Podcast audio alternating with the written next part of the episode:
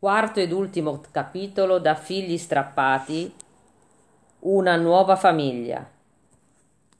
Il tempo è volato, via, troppo in fretta, e mi ha portato via gli anni migliori della loro infanzia, che nessuno ci ridarà.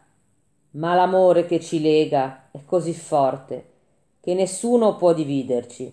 Io, Andrea, Eugenio ed Elias ed i nostri cani, Black e Kira, siamo troppo uniti e finalmente insieme, o quasi, perché siamo ad un passo dalla nuova causa e poi saremo senza restrizioni, incontri con educatori, mai più.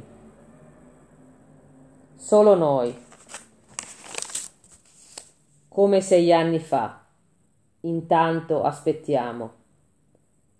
Ma quante madri hanno dovuto subire tutto questo?